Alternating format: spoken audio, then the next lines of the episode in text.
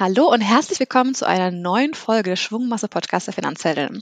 Mein Name ist Katrin und ich bin heute hier mit Hava Misimi. Hava ist Unternehmensberaterin für Digitalisierung und digitale Transformation und gleichzeitig Gründerin vom Femans. Das ist ein Finanzblog und ich bin ja sehr gespannt auf das Gespräch heute über ihre Ziele, über ihren Blog und wie sie denn so investiert. Und damit wünsche ich dir ganz viel Spaß beim Zuhören und hallo Hava. Ja, hi, liebe Katrin. Freut mich, dass ich heute da sein darf. Genau, ich freue mich auch sehr. Wie gesagt, du äh, bist ja wirklich eine sehr spannende Persönlichkeit. Deswegen magst du dich noch mal ganz kurz vorstellen, wer bist du, was machst du so? Ja, sehr gern. Also du hast es schon ein bisschen angerissen. Ich bin Haber, 25 Jahre alt, lebe in München und arbeite als Unternehmensberaterin bei Mücke Sturm Company und bin Autorin von Femens, einem Finanzblog für junge Leute. Ja, du bist Unternehmensberaterin für Digitalisierung und digitale Transformation. Was heißt das denn genau? Also es sind eigentlich so ein bisschen zwei Dinge, die den Beruf ausmachen. Und zwar zum einen ist es so Offenheit gegenüber neuen Themen und Herausforderungen, die eben die Digitalisierung mit sich bringt und auch gegenüber Menschen, weil Menschen immer ein Teil von Digitalisierung sind. Und neue Technologien. Also wir beschäftigen uns ganz viel mit AI oder auch VR, AR, eben ganz neue Technologien, die jetzt auf den Markt kommen oder schon im Markt sind, wie Unternehmen, die einfach richtig für sich adaptieren können, so dass sie ihre eigenen Prozesse verbessern können, aber auch neue Geschäftsmodelle daraus entwickeln können, Kunden besser ansprechen können. Und ähm, zuletzt sind es auch gesellschaftliche Themen, die den Beruf ausmachen. Also, dass man einfach weiß, was in Politik los ist, was aktuelle Trends sind, nicht nur Konsumententrends, sondern auch einfach allgemeine Gesellschaftstrends. Klingt ja äh, sehr vielfältig, aber ja auch sehr komplex. Kannst du irgendwie so ein Beispiel nennen, also was ihr vielleicht mal gemacht habt oder was grob die Themen sind, womit du dich in deinem Arbeitsalltag beschäftigst? Ja, also es ist so, viele Unternehmen kommen eben mit bestimmten Fragestellungen in bestimmten Bereichen auf uns zu, wie jetzt zum Beispiel, keine Ahnung, wie verbessere ich durch digitale Technologien eben meinen Sales-Prozess. Also wie spreche ich Kunden besser an? Wie kriege ich auch die Kunden zum Abschluss dann quasi von Produkten oder Dienstleistungen? Und dann schaut man sich eben diese Prozesse genau an und versucht die dann gemeinsam mit den Menschen aus dem Unternehmen so aufzusetzen, dass es quasi ja mehr dann das Ziel erreicht wird, also dass man quasi durch Digitalisierung auch mehr Sales macht oder dass man ja auch den Prozess nachhaltig verbessert, quasi dass die Menschen auch mit dem Prozess klarkommen, also mit der Technologie, die dafür angewendet wird, aber dass es auch nachhaltig im Unternehmen in, implementiert ist und dass es auch wirklich eine Verbesserung ist und nicht irgendwie dann aufgeblasen wird, nur damit man eben jetzt so eine neue Technologie wie künstliche Intelligenz auch nutzt für sich und sagen kann, mhm. hey, ich mache das. Sehe darunter auch zum Beispiel sowas wie Chatbots. Also ich weiß, dass ganz viele Unternehmen sich ja mhm. aktuell mit dem Thema beschäftigen. So, also eine, eine Chat-Möglichkeit auf der Webseite zu haben, ist ja im Prinzip egal, was es für eine Dienstleistung oder für ein Produkt ist. Ich habe Fragen zu Produkt eins irgendwie, ich möchte was stornieren, ich möchte irgendwie was kaufen, was ist das für eine Frist oder wie auch immer. Mhm. Und das sind also im Prinzip ja relativ hm, normale Fragen, die oft gestellt werden, die ja so ein Chatbot relativ einfach beantworten kann. Ist das dann auch so ein Thema, womit ihr euch auch beschäftigt oder ist das eher nochmal eine andere? Genau? Chatbots sind auch Themen, mit denen wir uns dann beschäftigen und dann quasi mhm. auch wirklich individuell aber auf die Unternehmen eingehen und wie du schon sagst, an welcher Stelle macht sowas Sinn? Oder muss ich sowas nochmal ergänzen durch auch andere Dienstleistungen? Weil am Ende ist ähm, Digitalisierung ja nicht nur, ich mache alles einfach digital, also quasi einen schlechten Prozess irgendwie digital, sondern ich versuche mit den neuen Technologien meinen ganzen Prozess besser zu gestalten und vielleicht auch neu zu gestalten anhand von diesen neuen Technologien. Also auch neu zu denken und neue Wege zu gehen. Mhm.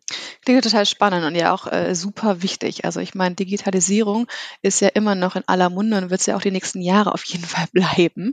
Ja, ähm, ich kenne das ja selber so auch auf meinem ähm, ja, Konzernumfeld irgendwie, dass es natürlich ganz, ganz wichtig ist und elementar da wirklich viel zu machen. Was begeistert dich denn so wirklich konkret an diesem Beruf und wie bist du auch dazu gekommen vielleicht? Mhm. Ähm, es sind eigentlich zwei ganz große Sachen, die mich an dem Beruf begeistern. Das erste ist die große Abwechslung. Mein Tag sieht eigentlich nie gleich aus. Ich habe jeden Tag äh, einen anderen Tag, keinen Alltag. Ich lerne ständig neue Unternehmen kennen und damit einhergehend auch natürlich neue Menschen. Das freut mich total und ich habe auch das Privileg, dann mit denen zusammenzuarbeiten und auch nochmal selber neue Dinge zu lernen, neue Perspektiven zu haben. Und auch meine Kollegen, die gehören da auch dazu. Und was mich auch dran begeistert, ist das Thema an sich. Wie du schon gesagt hast, es gibt eben viele spannende Fragestellungen und Herausforderungen, die die Digitalisierung in Unternehmen mit sich bringt und auch für unsere Gesellschaft. Und ich glaube, da gibt es noch super viel zu tun und es wird noch einiges auf uns zukommen. Genau, und vielleicht wie ich dazu gekommen bin. Also ich habe mich schon immer für die Themen interessiert. Ich habe ja Wirtschaftswissenschaften studiert und habe dann meine Bachelorarbeit auch im Fach Wirtschaftsinformatik äh, geschrieben äh, und neue Technologien waren für mich halt immer so ein riesiges Thema, womit ich mich auch privat sehr gern beschäftigt habe und dadurch kam es einfach so zusammen, dass ich ja eine Leidenschaft eben mit meinem Job verknüpfe. Ja, das ist, was gibt's Besseres, ja. wenn man sagt, man kann sich für das Thema so sehr begeistern und ist der Job auch noch cool. Das ist ja, klingt super. Du hast auch gerade eben schon gesagt, also neben dem ganzen Thema Digitalisierungsberaterin, äh, worüber wir jetzt auch bestimmt lange sprechen könnten, bist du ja auch Gründerin vom Blog Femens. Mhm. Wie bist du denn dazu gekommen? Ich meine, also Bloggen, Unternehmensberatung ist ja nicht unbedingt ja so auf den ersten Blick vereinbar. Ja, also wie bin ich dazu gekommen? Ich ich glaube, ich hole da mal so ein bisschen aus. ähm, ich arbeite schon seit ich 15 Jahre alt bin, also immer so quasi Nebenjob oder auch neben dem Studium. Also ich habe immer irgendwie gearbeitet. Und man verdient natürlich auch Geld, indem man arbeitet. Und oftmals ist es ja jetzt nicht so viel, wenn man was als Nebenjob hat, aber man beschäftigt sich schon mal mit dem Thema ähm, Sparen, äh, Geld investieren oder was kann ich aus dem Geld dann überhaupt machen.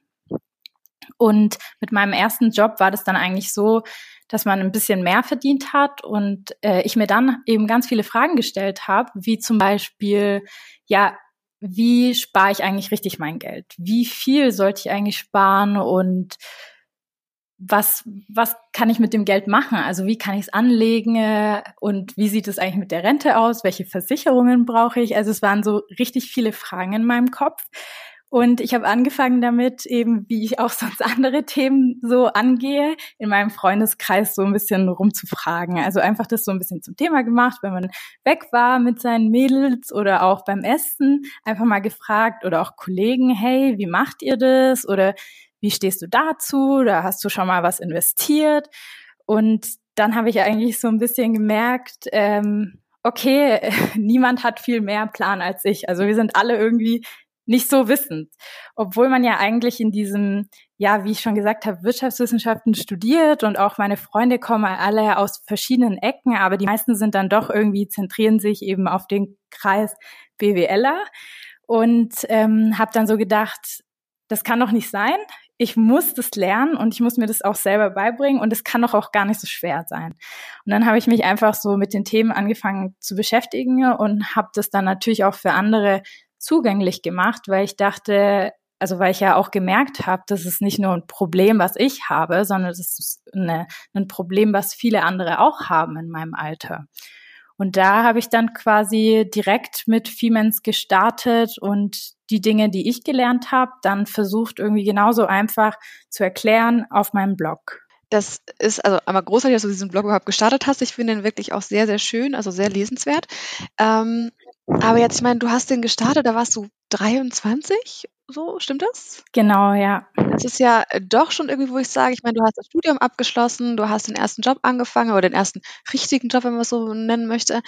Aber wie bist du denn auf diese Fragen gekommen? Also ich meine, es ist ja jetzt nicht unbedingt so typisch, dass man sich im ersten Job die Frage stellt, irgendwie vor allem nicht mit, mit Anfang 20, aber wie schaut denn meine Rente aus? Also ich hatte mit 23 auf jeden Fall noch keinen einzigen Gedanken an die Rente verschwendet und ich habe auch BWL studiert. Wie kamst du dazu? Gab es irgendwie, ich weiß nicht, dass es trotzdem noch andere andere im Freundes-, Familienkreis gab, die sich damit beschäftigt haben? Oder wie bist du auf diese Themen gekommen? Also ich bin eigentlich, ich muss ehrlich sagen, auf die Themen so ein bisschen drauf gekommen, dadurch, dass ich, ähm, ich würde mal sagen, ich bin nicht jemand, der sein ganzes Geld verprasst und habe auch schon in meinen jungen Jahren relativ viel gespart von dem, was ich eben verdient habe. Ich hatte ja schon gesagt, irgendwie, wenn man das erste Mal Kontakt mit Geld hat, schon mit 15, dann macht man sich ja irgendwie Gedanken, ja, wie viel lege ich jetzt hier vielleicht für das Surfcamp zur Seite und wie viel kann ich dann noch verwenden, um mit meinen Freunden was zu machen oder mir dieses Magazin hier zu kaufen. Und ähm, das lag halt einfach auf dem Konto rum und ich habe mir gedacht, äh, wow, das wirft gar keine Zinsen ab. Es liegt einfach nur so darum, das kann ja nicht alles sein.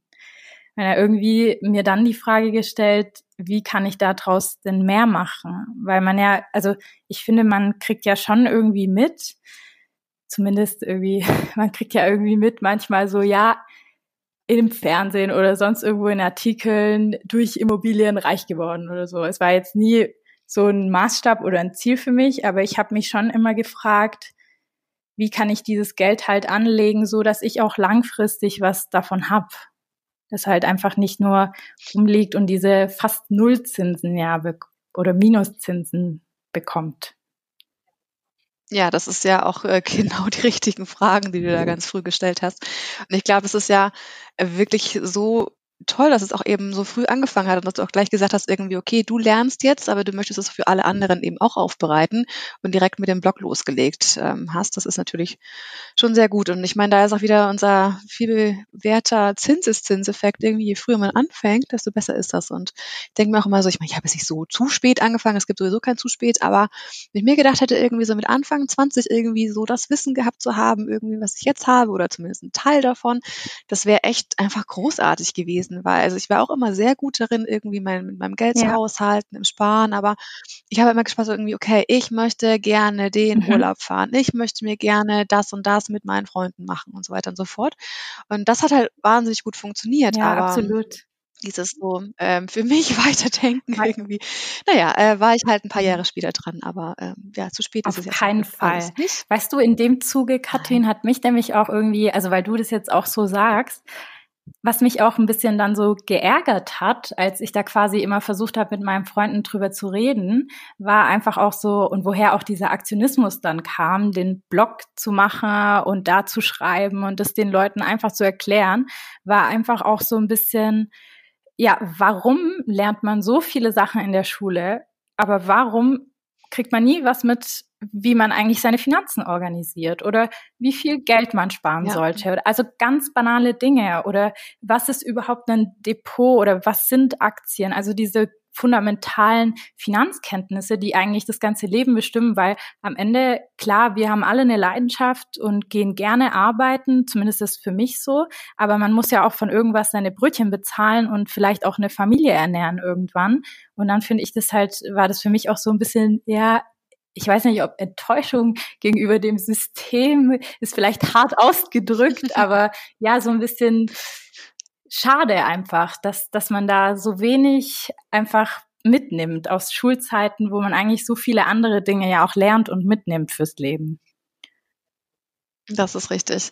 Das ähm, ja, überlege ich auch manchmal so ein bisschen irgendwie, wie könnte man das ändern. Es gibt ja zum Glück einige Initiativen, die ja so ein bisschen ja, dran, dran rumbasteln, dass eben dieses ganze Thema Finanzbildung auch mehr in die Schule kommt. Es ist ja auch immer wieder, wird das ja auch abgefragt über verschiedene Studien. Also wir haben zum Beispiel von Comrade auch eine Jugendstudie gemacht, wo auch ganz klar rauskam, irgendwie, dass die Jugendlichen auch sagen, sie mhm. haben keine Ahnung und hätten es aber gerne. Und ähm, dass man da einfach irgendwie Formate findet. Ich meine, also was ich ja in der Schule geliebt habe, waren irgendwelche Gedichtsanalysen. Das war ja großartig. äh, eher nicht, aber gut, das ist halt äh, auch ein bisschen Geschmackssache irgendwie. Aber dass man natürlich irgendwie überlegen kann, inwieweit kann das vielleicht wirklich in der Schule äh, mit irgendwie integriert werden oder inwieweit es halt auch irgendwie wenn mehr Aufklärung und mehr Wissen da ist, ist halt auch einfach die Eltern auf die Kinder übertragen können. War. Das ist ja gar nicht, dass irgendwie jetzt Eltern irgendwie das wissentlich ihren Kindern vorbehalten, sondern es ist einfach oftmals das Wissen leider nicht vorhanden. Ja. Und ähm, ich glaube, je mehr man Aufklärungsarbeit leistet, je mehr Angebote es auch gibt, die unterschiedlich sind, die, die jeden genau da abholen, wo man irgendwie selber ist, auch die Themenfelder trifft, die einen interessieren, irgendwie, desto besser ist es und desto besser wird auch irgendwie das Wissen über das ganze Thema Finanzen und Geldanlage. Ja, absolut. Und was, glaube ich, auch ganz wichtig ja. ist, ähm, was ich so ein bisschen gemerkt habe, auch mit Femens, ist einfach sich so zu, zu trauen, drüber zu sprechen. Also in meinem Freundeskreis, als ich das irgendwie das erste Mal so thematisiert habe, klar, alle sind jung, aber alle haben irgendwie gearbeitet und ähm, es war so ein bisschen eine große Fragezeichen und dunkle Wolken gegenüber Gehalt. Da möchte niemand drüber sprechen. Und auch gegenüber quasi einfach so der Austausch, ja, wie viel gibst du für deine Wohnung aus oder wie viel gibst du dafür aus? Und dass man, dass man da irgendwie so Orientierung hat, auch von seinen Mitmenschen, die man, über die man mit so vielen Dingen redet, aber eigentlich über so elementare Dinge dann nicht reden kann. Das find, fand ich ein bisschen schade. Und durch den Blog war es dann so, dass sich immer mehr äh, Bekannte und Freunde in meinem Umfeld getraut haben, auch mich darauf anzusprechen, auch selber Fragen zu stellen und auch selber offener, viel offener damit umzugehen. Und das finde ich halt auch super wichtig, dann quasi in dem Zuge, weil klar, ich kann das in der Schule lernen und dann muss ich aber auch irgendwie drüber reden und mich stetig fortbilden, weil die Zinsen ändern sich ja, es gibt immer wieder was anderes Neues. Es sollte auch so ein bisschen ein Kulturthema sein. Ja, absolut. Also ich habe das auch gemerkt. Ich bin tatsächlich da auch ähm, relativ äh, forsch vorgegangen. Ich hatte tatsächlich fast alle von meinen Leuten, auch mit denen ich irgendwie den Abschluss damals gemacht habe, irgendwie, als ich dann so angefangen habe die ersten Verträge unterzeichnet waren, irgendwie ich habe immer alle gefragt, was, was verdient ihr denn da irgendwie und was zahlst du für deine mhm. Wohnung und sowas. Und es haben so ein paar Mal manchmal seltsam geguckt irgendwie. Ich fand, es war immer gut, wenn man auch direkt selber sagt, also ich verdiene so und so oder ich ja. zahle für meine Wohnung das und das, dass man sozusagen nicht nur einfordert, sondern das auch eben selber preisgibt. Aber ich sehe das genauso wie du. Ich fand es unfassbar wertvoll. Ich finde es immer noch sehr wertvoll und ich mache das auch immer noch tatsächlich, weil man ja irgendwo einen Maßstab braucht. Also ich meine, es ist ja so unterschiedlich und man kann es zwar irgendwie auf irgendwelchen Gehaltsportalen so ein Durchschnittsgehalt die anzeigen lassen, aber das ist ja so überhaupt nicht aussagekräftig für mich, ja. weil das so weit mhm. weg ist. Es kommt mir wirklich so darauf an, was für eine Branche, was für ein Unternehmen, was ja. für, ja, welcher Karrierezweig bist du gerade? Und ähm, dass man da einfach sich austauscht, weil wie du schon meinst, man spricht über so viele Sachen, auch so viele intime Sachen und das äh, Thema Geld äh, nicht immer. Aber wir arbeiten ja alle daran, dass das besser wird. Ja, ja. Was hat denn dir so am Anfang geholfen, als du dich dann mit den ganzen Finanzen auseinandergesetzt hast, wirklich einzusteigen? Also gibt es da irgendwie, wo du sagst, du hast da irgendwie Bücher, Podcasts oder was war so dein, deine ersten Erfahrungen mit dem Thema und wo du sagst, das hat dir sehr weitergeholfen? Mhm. Ähm, ich habe eigentlich ganz viele YouTube-Videos zu Beginn geschaut und zwar vom Thomas von Finanzfluss. Er war ja mhm. auch beim bei den Finanzblog Awards auch den zweiten Platz gemacht. Genau, er hat genau, echt ja. super, super, super tolle Videos, die er auch schon ganz lange macht, wo er Sachen sehr einfach erklärt und habe mir daraus immer so Mindmaps gemacht und quasi dann die Mindmap so strukturiert, ähm, ja, wo will ich jetzt tiefer einsteigen, irgendwie markiert und dann mir ganz viele Notizen gemacht und dann selber nochmal recherchiert und gelesen und habe ja dann daraus immer versucht, einen eigenen Artikel zu basteln, was mir dann in diesem ganzen Prozess wiederum geholfen hat, immer die Dinge richtig zu verstehen und auch so dann den auf dem Blog den Lesern irgendwie mitgeben zu können. Hm, die Mindmaps, da spricht also die Unternehmensberaterin aus dir. 好。Ja, das kann gut sein. Äh, irgendwie bin ich halt ein visueller Typ, so ein ja, bisschen das ist auch. Super. Ich finde Mindmaps ja. wirtschaftlich auch total gut. Da gibt's ja auch verschiedene kostenfreie Tools irgendwie, womit man sich das einfach mal anlegen kann. Und dass ja. man diese Abhängigkeiten auch irgendwie sieht und ähm, halt auch irgendwie, ja, verschiedene To-Dos da irgendwie auch hinterhängen kann nochmal. Genau, ja. Ähm, ich nutze genau. relativ selten. Ich bin so ein Fan von, äh, ja, ich bin ganz schlimm darin, aber handgeschrieben To-Do-Listen oder so Zusammenfassungen irgendwie. Mhm. Ich muss es ähm, schreiben. Ich muss es handschriftlich schreiben um mir was merken zu können. Also ist ja, glaube ich, jeder so ein unterschiedlicher Typ irgendwie, wie man absolut, da am besten auch absolut. für sich das irgendwie lernen, sich das visualisieren kann und so. Und das ist, ja, ja, cool. Genau, deshalb ist, glaube ich, auch ganz wichtig, dass man eben das richtige Medium für sich sucht. Ich glaube, dass es für alle Typen auch was gibt. Also man findet so viel und so viele gute Sachen, ähm, dass es einfach auch richtig Spaß macht, sich mit dem Thema dann auseinanderzusetzen.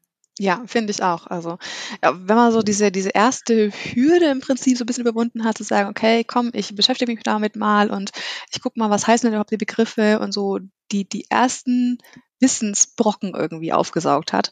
Ich finde, dann macht es richtig Spaß. Also ich mache das ja auch total gerne.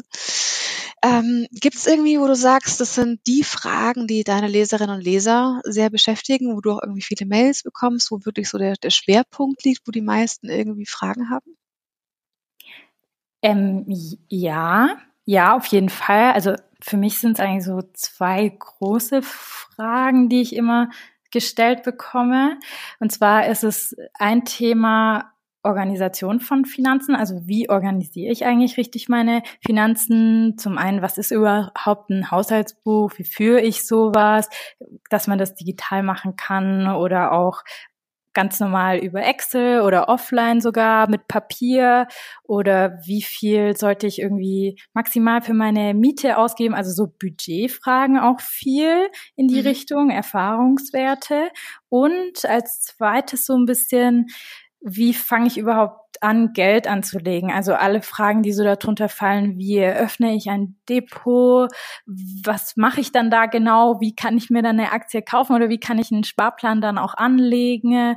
Also diese zwei Themen sind so das Größte. Und bei dem Haushaltsbuch-Thema äh, habe ich mir dann auch überlegt, das war dann fürs neue Jahr so eine Idee, wo ich dann auch gesehen habe, das äh, haben sehr viele nachgefragt. Ich habe ja jetzt einen Newsletter, mhm. den äh, Fridays for Finance Newsletter und der kommt alle zwei Wochen und fürs neue Jahr habe ich dann einfach mal mein Haushaltsbuch, was ich privat auch benutze, so ein bisschen gepimpten Excel-Buch mhm. und ähm, meinen Lesern kostenlos zum Download zur Verfügung gestellt für 2020, dass man damit gleich starten kann. Und es haben sehr, sehr, sehr viele gedownloadet und sich auch viele bedankt dafür. Also da sieht man wieder, dass es eigentlich so ganz elementare Fragen sind, die die Leser beschäftigen.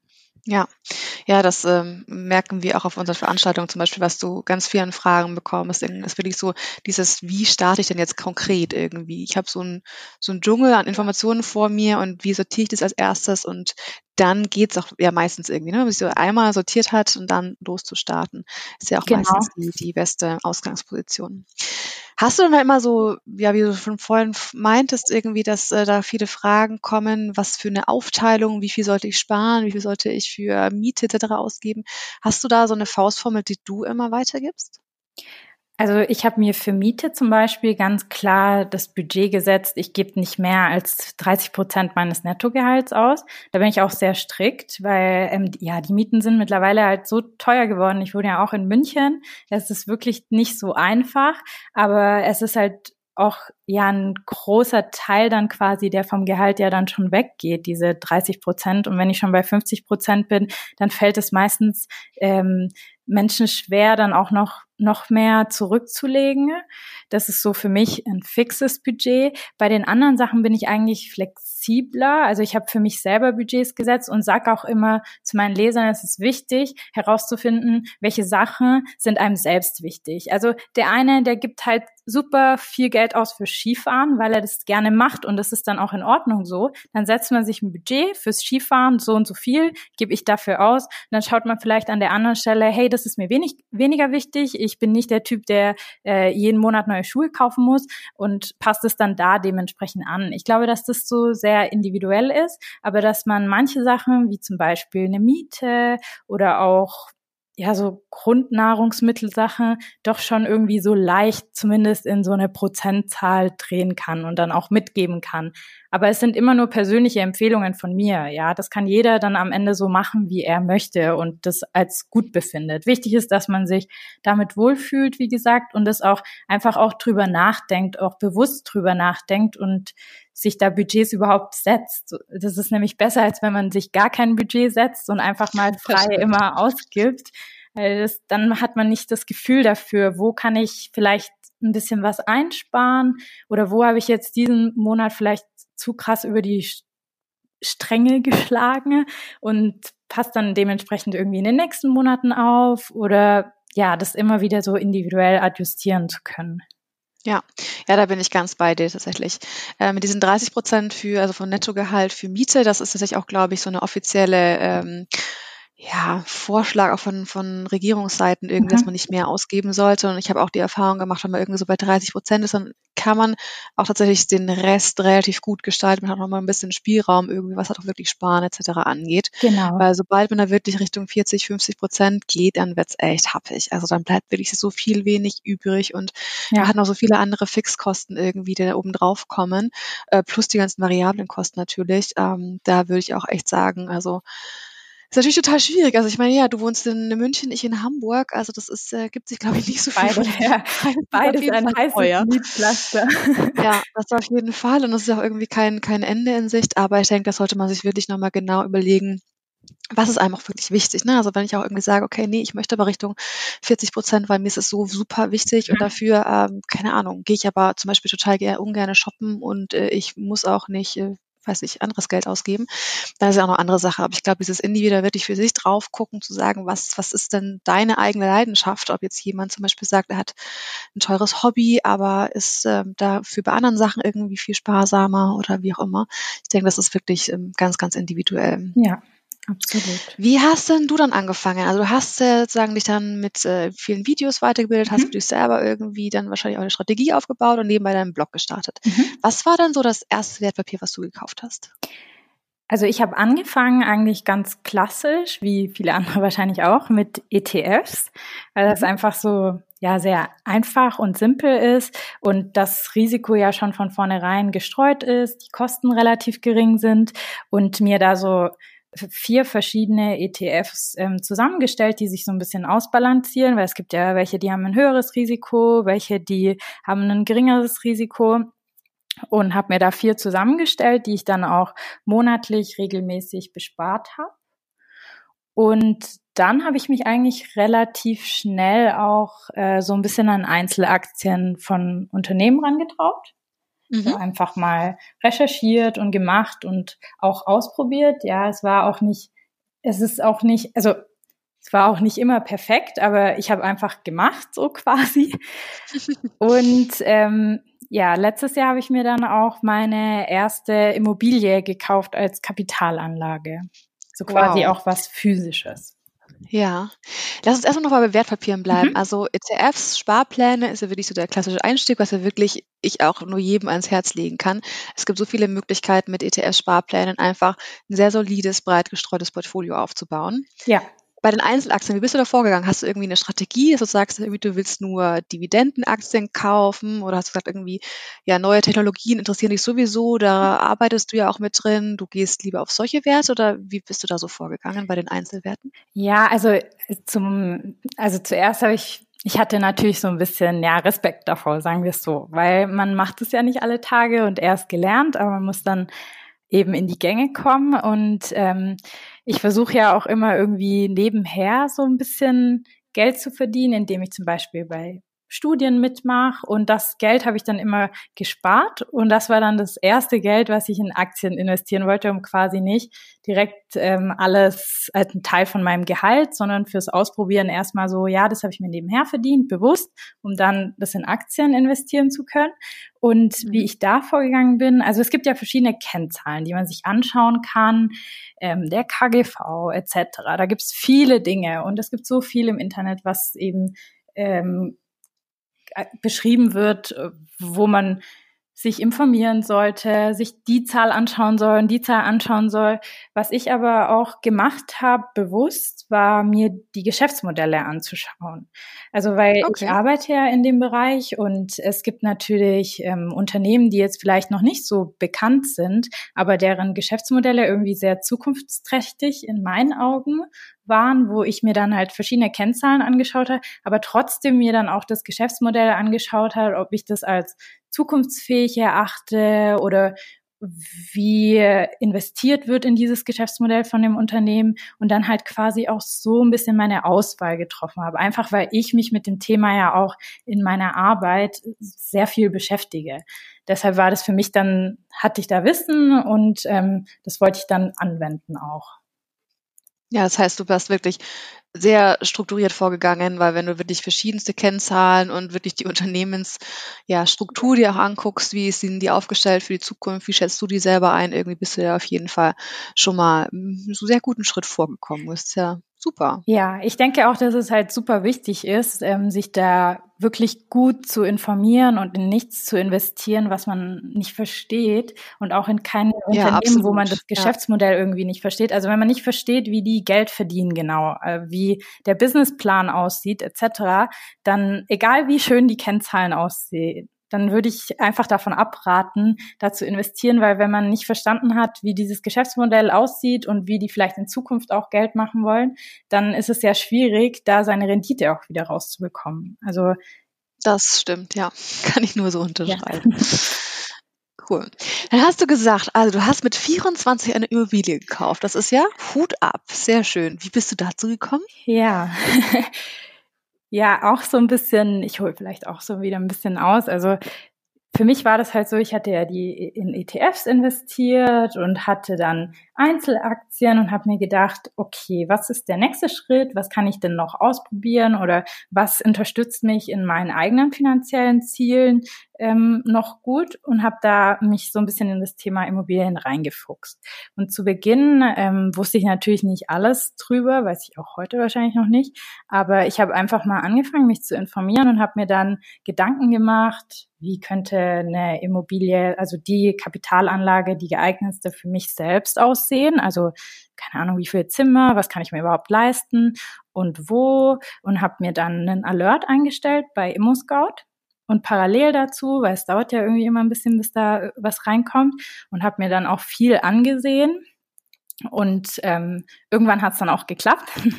und parallel dazu, eigentlich schon bevor ich den Schritt gemacht habe, habe ich schon angefangen, auch Geld dafür zur Seite zu legen, weil man braucht ja auch erstmal so ein bisschen Eigenkapital, um eine Immobilie zu erwerben oder sollte man zumindest mitbringen. Und dadurch, dass die Zinsen eben so niedrig waren, war das halt für mich so, okay, let's try. Einfach mal Geld zur Seite legen. Wenn das jetzt nicht klappt, dann kann ich es auch woanders investieren, war so mein Gedanke. Und habe es dann ausprobiert und habe es quasi so ein bisschen Learning by Doing gemacht. Habe dann eine super Wohnung gefunden, die für mich gepasst hat als Kapitalanlage und war dann auch so glücklich, ja, dass ich die erwerben konnte. Das heißt, ähm, man muss dafür ja schon relativ viel Wissen sich ansammeln. Also ich finde das ja prinzipiell total interessantes Thema. Mhm. Ich traue mich da noch nicht ran tatsächlich, weil es für mich natürlich auch ja, also ein großes Klumpenrisiko, was man eingeht irgendwie. Ich meine, man kann natürlich auch nicht, muss ich gleich mit der Immobilie mit einer halben Million anfangen. Natürlich gibt es da auch wesentlich ja. kleinere Modelle.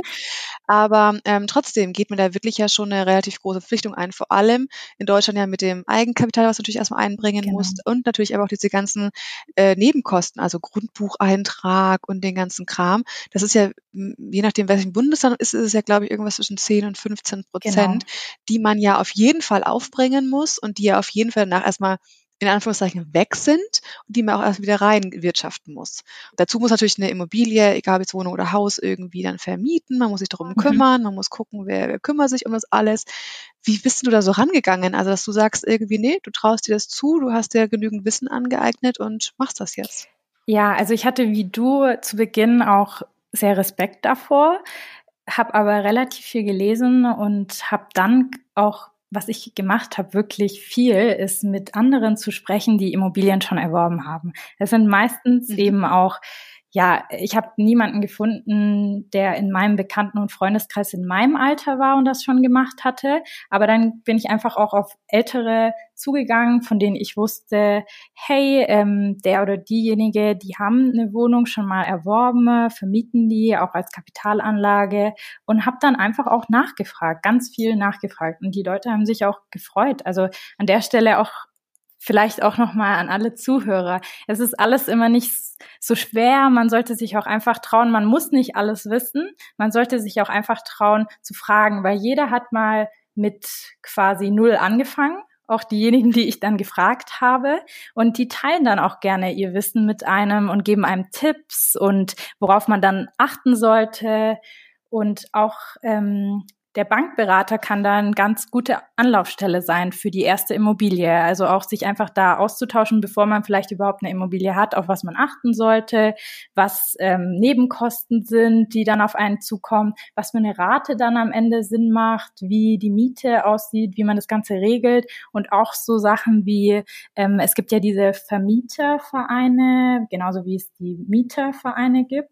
Da findet man auch mhm. immer eine super Anlaufstelle, um auch Fragen, die dann später kommen, wenn man diese Immobilie hat, weil man lernt ja quasi nie aus, weil es gibt vielleicht was, was erst später aufkommt und dann hat man quasi jemanden drin, der da drin wohnt. Dann kann man sich auch immer an solche Stellen wenden und da sind ja auch andere Menschen, die auch vermieten und man kann sich austauschen und das finde ich halt einfach, das fand ich dann auch einfach super, so cool, den Prozess, mich da mit anderen auszutauschen und habe mich dann auch wohlgefühlt damit. Ja, Austausch und Fragen stellen ist sowieso immer das Beste. Ja. Das ist ja wirklich so. Also ich meine, also man kann nicht zu viele Fragen stellen. Das geht, glaube ich, gar nicht. Ähm, natürlich muss man sich auch mit den Bankberatern oder mit auf jeden Fall jemanden austauschen, der einem natürlich auch eine Baufinanzierung gibt, weil du musst es ja höchstwahrscheinlich einen Kredit dafür aufnehmen und hast es nicht in bar einfach mal Nee, hingelegt. genau. Also ich hatte, wie gesagt, ähm, Eigenkapital gespart. Äh, sollte man. Da kann ich auch so empfehlen, dass man da einen gewissen Prozentsatz von dem, wie viel die Immobilie kostet, auf jeden Fall erstmal zur Seite legt und das auch braucht. Vor allem, wenn man nichts anderes hat bei der Bank, also wenn man nicht schon vorher eine Immobilie gekauft hat und dann quasi ähm, das über einen Kredit finanziert. Und das war in dem Moment ja für mich auch schon klar, damit bin ich ja reingegangen, weil ich dachte, okay, die Zinsen sind so niedrig, aber auch für Kredite quasi, um sich Geld zu leihen für eine Kapitalanlage. Und deshalb kam ich ja überhaupt auf diesen Gedanken. Mhm. Ja, ich glaube, da ist es äh, ja für viele aktuell sehr interessant zu sagen, auch wenn die, die Immobilienpreise ja auch sehr stark steigen, sind halt einfach die Zinsen so niedrig, auch für Kredite, wie du schon meintest, dass es eben tatsächlich ja auch rentabel werden kann, sich da ähm, Kredit für, für, ein äh, für eine Immobilie aufzunehmen. Das heißt, du ähm, vermietest jetzt ähm, eine Immobilie, so eine genau, Wohnung, genau. glaube ich, hast du gesagt, genau. Hast du denn auch irgendwie Interesse daran, für dich selbst mal Eigentum zu kaufen oder sagst du, das ist nicht deins, sondern du willst es wirklich rein als Kapitalanlage weiterlaufen lassen? Also die Wohnung erstmal, die ich jetzt habe, ist auf jeden Fall nur eine Kapitalanlage für mich. Die ist nicht, die ist mhm. jetzt nicht wirklich groß und wie gesagt, quasi in dem preislichen Rahmen, wo ich mir das auch leisten konnte. Ähm, im Moment, also ich bin ja als Unternehmensberaterin selber so viel unterwegs, hm, gar nicht so viel zu Hause und ähm, bin ja noch relativ jung. Im Moment kommt es für mich eigentlich weniger in Frage, für mich selbst eine Immobilie zu erwerben, um dann selber auch drin zu wohnen. Ich weiß nicht, ich kann nicht genau sagen, wie das vielleicht aussieht in zehn Jahren oder so. Wenn man mal eine Familie hat, dann muss man halt eben auch ausrechnen, ob sich das lohnt, dann dieses so einen hohen Kredit aufzunehmen und man weiß ja auch noch nicht dann, wie die Zinsen aussehen, weil es kann sich ja auch in zehn Jahren wieder ändern. Also das muss man einfach dann wieder neu kalkulieren. Abgeneigt bin ich nicht. Aber ich würde jetzt auch nicht direkt sagen, ja, unbedingt. Also es kommt immer ganz drauf an. Mhm.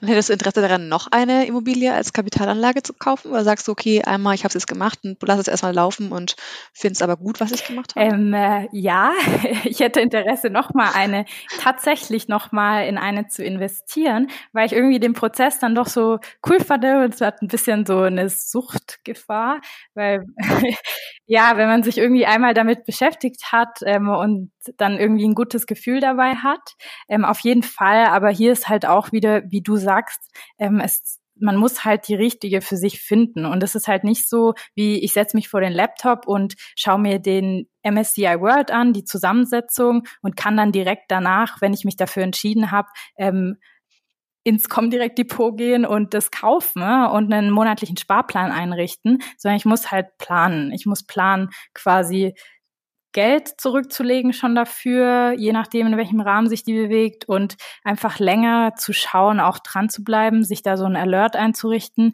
und wirklich auch nur in das zu investieren, was dann für einen Sinn macht und auch auf die Qualität von der Immobilie zu achten. Es ist halt nicht so ein einfach wie jetzt in Wertpapiere zu investieren. Also das ist ganz anders. Deshalb wenn es sich ergibt, gibt, ja, super gerne. Und bis dahin bin ich aber auch glücklich. So. ja, ich meine, du hast ja auch erstmal einige so mit äh, letztes Jahr erst einmal gekauft und äh, noch irgendwie äh, das so ETFs und Aktien etc. hast. Ich glaube, da bist du schon sehr, sehr gut aufgestellt. Das ist cool. Dann bin ich auf jeden Fall gespannt, wie das so in den nächsten Jahren bei dir weitergeht und äh, bin gespannt, was man alles auf deinem Blog noch so lesen kann. Ja. Hast du denn zum Thema Immobilien abzuschließen noch irgendwie einen Lesetipp, wo man sagt, irgendwie, wo du dich informiert hast, was du ganz toll findest oder auch irgendwie Videos oder gibt es da so Plattformen, Bücher, Podcasts, die dir richtig geholfen haben? Also ich muss ehrlich sagen, bei der Immobilie haben mich eigentlich quasi mehr die Gespräche so on board gebracht mit denen, mhm. die das schon mal gemacht hatten und dieser Erfahrungsaustausch als Artikel. Also man findet natürlich Standardartikel quasi zu den Nebenkosten, zur Finanzierung etc. Da gibt's relativ viel im Internet, wo man sich einlesen kann, auch Videos, die das Thema erklären. Aber wenn es dann so reingeht quasi in die Beschaffenheiten von Immobilien und auch quasi wo ich dann genau die Immobilie erwerben will, wie sich da der Mietspiegel verändert hat und so, findet man alles im Internet. Aber ich glaube, der Austausch hilft da schon mehr. Ich würde mir lieber jemanden suchen, der das schon mal gemacht hat, weil dann kann man auch wirklich einfach alle Fragen stellen, die man eben ans Internet nicht so einfach stellen kann, wo man dann von Artikel zu Artikel irgendwie switchen muss. Deshalb ja, es wird vielleicht, also ich überlege, das quasi auch als eine Serie auf den Blog zu bringen. Mhm. Aber da bin ich noch so ein bisschen am Schauen, wie man eben das so einfach wie möglich ähm, vermitteln kann und was da so eine gute Einteilung ist. Aber mhm. genau. So ist, ja doch ein, ist ja doch ein komplexes Thema irgendwie, ne? Deswegen ist es vielleicht. Ja. Aber gut, wenn du das machst, finde ich das sehr gut. Ich mal an und ja. gucke mal, äh, ob das nicht auch mal irgendwas für mich ist. Das heißt, du bist ja sehr umtriebig und ähm, ich habe dein Alter ein paar Mal genannt, äh, gar nicht, weil ich jetzt darauf so rumreiten möchte, aber ich es doch sehr bemerkenswert finde, irgendwie, was du mit 25 schon irgendwie alles äh, auf die Reihe gebracht hast und der wirklich als Riesenvorbild für andere fungierst. Danke. Wie setzt du dir denn Ziele? Also ich meine, es scheint so, als ob du sehr, sehr zielstrebig auch wärst und genau weißt, was du willst, aber hast du irgendwie eine Methode, wie du dir irgendwie Ziele setzt, wo du auch sagen kannst, hey, hab da einen Tipp für dich, wie ich auch das machen könnte? Hm, ja, also wie du gesagt hast, ich bin schon sehr ehrgeizig und setze mir eigentlich regelmäßig Ziele in allen Lebensbereichen. Und wenn ich das eigentlich mache, ist es immer so, dass ich mir, wie du auch schon vorher gesagt hast, also ich nehme eigentlich, ich habe so ein Notizbuch und da schreibe ich die Ziele auf und kategorisiere die in verschiedene mhm. Lebensbereiche und versuche diese Ziele auch möglichst smart zu definieren. Also so, dass die quasi auch erreichbar sind und nicht so schwammig. Also wenn ich jetzt einfach nur als Beispiel, ist vielleicht auch ein blödes Beispiel, ich möchte 20, ähm, 21 bis 2021 an der Börse auch Geld angelegt haben. Das ist ein sehr schwammiges Ziel. Es ist besser, wenn man sich irgendwie überlegt, zumindest habe ich die Erfahrung gemacht, wie viel, bis wann genau und ähm, in was vielleicht auch sogar. Also so dieses, sich wirklich darüber Gedanken zu machen. Und wenn man das Ganze eben aufschreibt, finde ich, ähm, zumindest ist es bei mir so, bin ich dadurch auch fokussierter. Also wenn ich weiß, ich habe irgendwie gewisse Ziele in meinem Leben, dann fokussiere ich mich auch drauf und die lenken mich so ein bisschen. Und natürlich habe ich auch schlechte Tage, aber ich versuche dann immer, was ich ganz viel mache, ich hoffe, das klingt jetzt nicht so esoterisch, aber ähm, wenn ich ein Ziel habe und mir das immer wieder in mein Gedächtnis rufe, dann denke ich nicht nur an dieses Ziel, sondern ich denke auch dran, was sind die Gefühle, die damit einhergehen, wenn ich dieses Ziel erreiche. Also weil man macht sich ja vorher schon Gedanken, warum will man dieses Ziel überhaupt erreichen? Das ist eigentlich das Allerwichtigste. Warum möchte man das Ganze erreichen? Und dann schreibt man das auf, möglichst smart, so dass ich quasi sagen kann, bis da und da und da und dies und das und das. Und dann halt immer wieder sich dieses Warum und dieses Gefühl, was mit diesem Warum einhergeht, ähm, so ein bisschen, ja, innerlich schon so wie sagt, wie kann man sagen, so hervorzurufen, ja, vorbereiten genau. kann ja.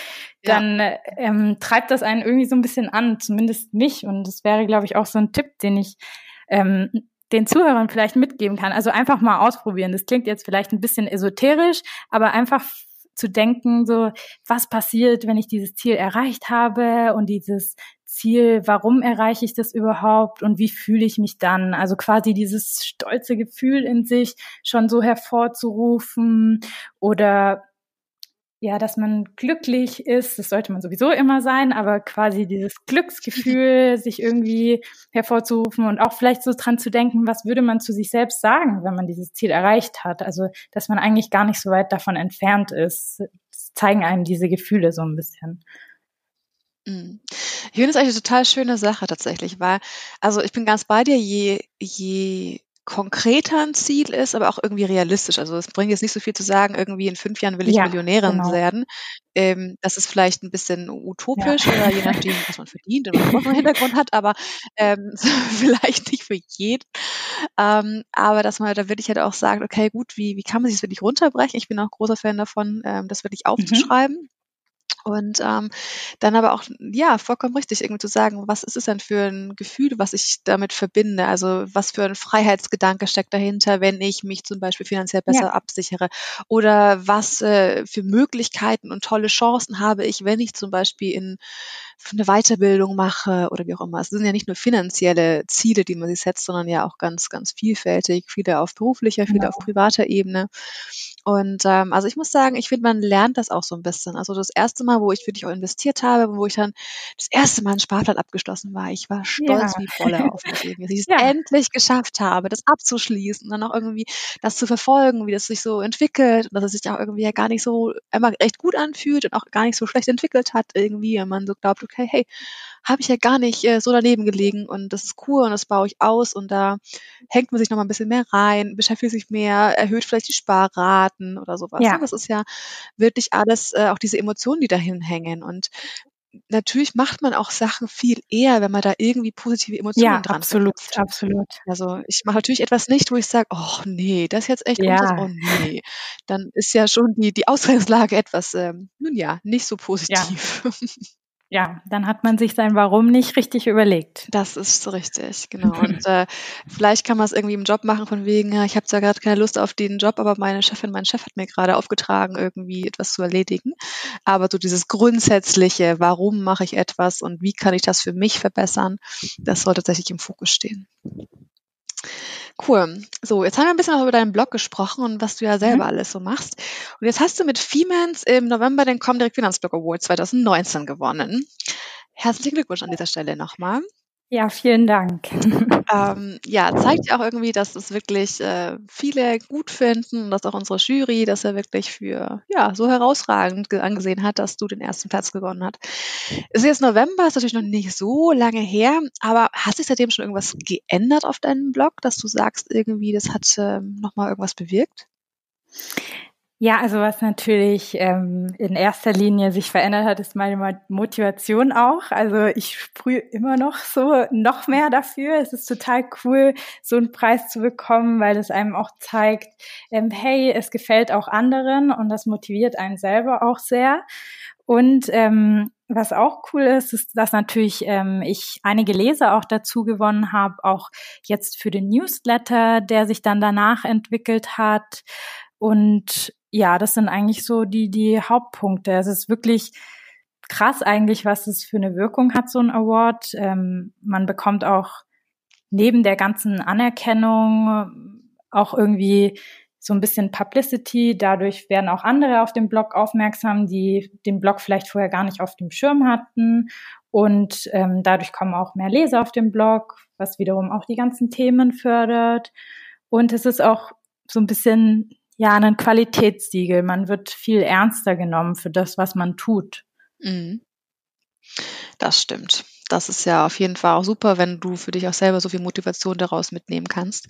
Dann sind wir schon sehr gespannt, was denn jetzt so mit deinem ja. Blog noch passiert. Hast du denn Pläne, von denen du schon erzählen möchtest?